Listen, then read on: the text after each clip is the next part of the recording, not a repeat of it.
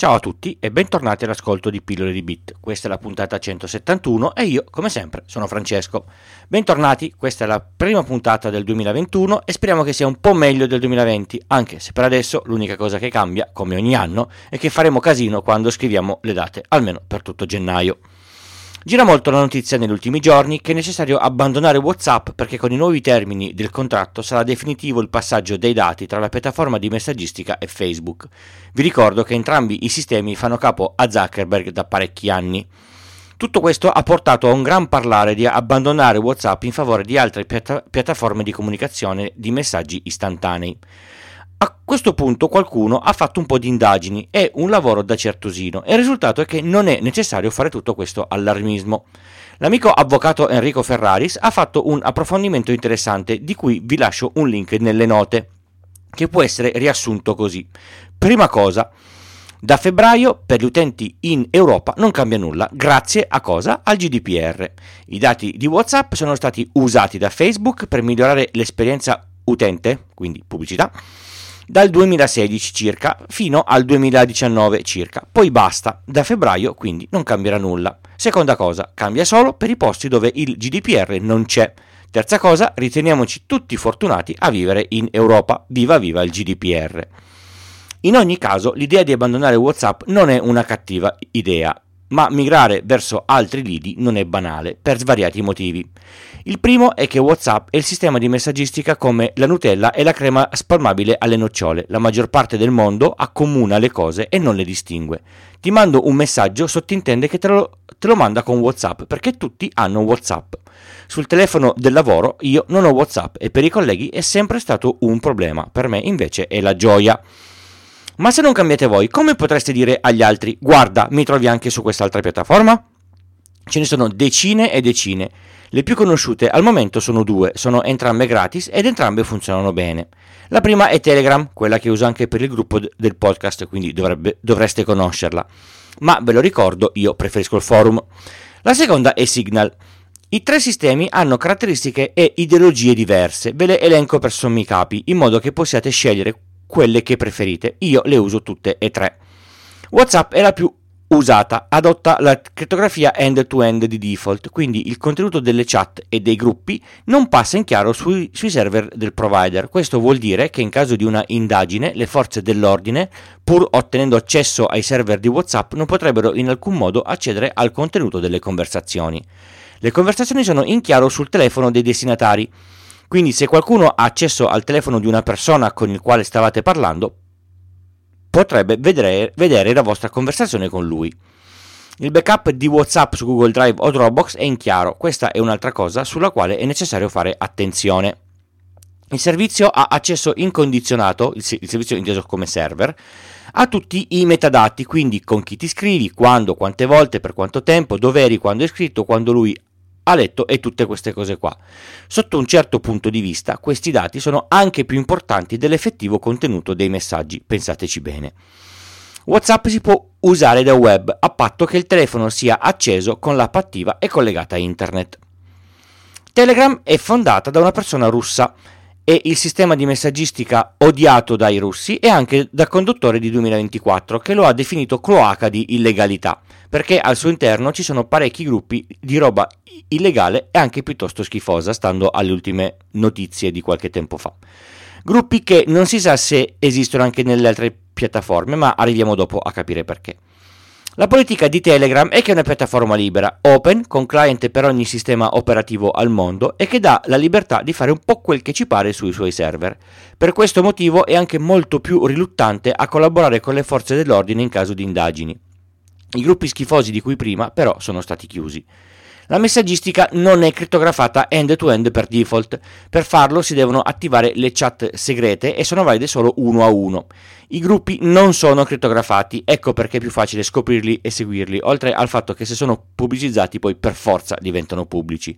L'utilizzo è comodo perché è sincronizzato su ogni dispositivo, io ce l'ho su due cellulari e tre PC senza alcun problema e non è necessario che il principale sia acceso. Si può avere su un singolo dispositivo anche più account diversi, ma per ogni account ci va un numero di telefono per attivarlo. La politica del fondatore Duvror è quella di lasciare la piattaforma libera e gratuita per tutti, di non condividere i dati con nessuno per farci pubblicità e di iniziare a vendere servizi premium per le, per le aziende e nei canali con moltissimi iscritti. Secondo me è una valida alternativa a WhatsApp, ma si deve fare attenzione che il contenuto delle chat risiede in chiaro sui loro server. Resto dell'idea che non si sceglie una piattaforma perché c'è qualcuno che la usa male, basta stare alla larga dagli, dagli, utenti sbagliati e dai gruppi sbagliati, come su ogni cosa che si trova su internet e nella vita di tutti i, i giorni. La terza piattaforma è Signal, è il sistema usato da, da Snowden e ha giustificato la sua estrema sicurezza twittando qualche giorno fa. Io la uso e se sono ancora vivo è perché è un'applicazione sicura. Signal è un sistema open che basa tutto sulla sicurezza e la riservatezza, non condivide niente con nessuno, tutte le conversazioni sono crittografate anche nei gruppi. Ha anche il cliente per PC che funziona molto bene. Dopo un tweet di enforcement di Elon Musk ha avuto un'impennata di registrazioni in terra americana che ha creato parecchi problemi in fase di attivazione e di utilizzo. Da quel che dicono si stanno attrezzando per potenziare il, il, servizio per tutti i nuovi iscritti. Tra i miei contatti lo usano in 5, quindi per il momento non è quello che utilizzo di più. Iscriversi a una delle alternative è semplice, invitare amici, colleghi, parenti, genitori a spostarsi su quelle piattaforme lo è un po' meno. Quando si è abituati all'applicazione verde dove arrivano i messaggi, sono tutti lì, so come funziona e non mi è mai successo niente, perché devo cambiare? Questa è la cosa più difficile, se ci riuscite ditemi come avete fatto. Come potete contattarmi e interagire con la community del podcast? In un sacco di modi. È tutto indicato sul sito pillole di bit col punto prima dell'it. Ho stato da Thirdeye, se volete mettere anche voi il, vos- il vostro sito lì, scrivete a domini-thirdeye.it. Perché vi consiglio Thirdeye? Perché mia moglie ha il sito d- da loro, durante le vacanze di Natale ha raggiunto 60.000 visite al giorno, con, piccoli, con picchi di traffico di 30 megabit al secondo e il sito non ha fatto una piega, non ha rallentato e soprattutto il servizio di hosting non l'ha bloccata per troppo traffico. Non tutti gli hosting fanno così. Sul sito ci sono sempre tutti i link di cui parlo in puntata, quindi potete stare tranquilli che li recuperate tutti anche se state ascoltando in macchina. Mi trovate su Twitter con gli account pillole di bit o il mio personale cesco underscore 78. Per scrivermi cose più dirette e più lunghe c'è la mail pillole di bit.gmail.com. La community la trovate sul nuovo forum extra.pillole di bit col punto prima delete slash forum o sul gruppo Telegram. Io, come detto prima, personalmente preferisco il forum. Se il podcast vi piace potreste pensare a una donazione singola o un abbonamento con importo a scelta. Tutte le istruzioni sono sul sito. Potete donare senza spendere usando i link sponsorizzati di Amazon che trovate qua e là sul sito. Si può anche sponsorizzare una puntata singola di pillole di bit. Le informazioni sono sulla pagina pillole di bit col punto prima delete slash sponsor. Se vi serve una consulenza tecnica informatica, un sito, un e-commerce o altro, tutto fatturato, potete informarvi su iltucci.com slash consulenza. Se non ve ne siete ancora accorti, faccio un nuovo podcast, ormai nuovo, siamo a qualche puntata, con uscita irregolare e parla di videogiochi. Se vi interessa lo, lo trovate su pillole di bit col punto prima del list slash pdv, pillole di videogiochi. Se potete ascoltare questi podcast senza che io sia andato al manicomio, dovete ringraziare Alex Raccuglia, che col suo fantastico producer per macOS mi risparmia ore e ore di lavoro di montaggio.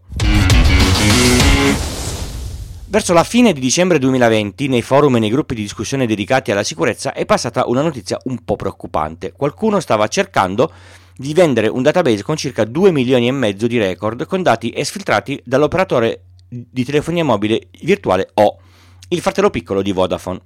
Dai dati di esempio la cosa pareva essere davvero brutta. I dati erano anagrafiche complete, nominativo, indirizzo, data di nascita, codice fiscale, nazionalità, seriale della SIM, quello che si chiama ICCID, insomma roba grave. Ah, anche il numero di telefono. Da parte dell'operatore un gran silenzio.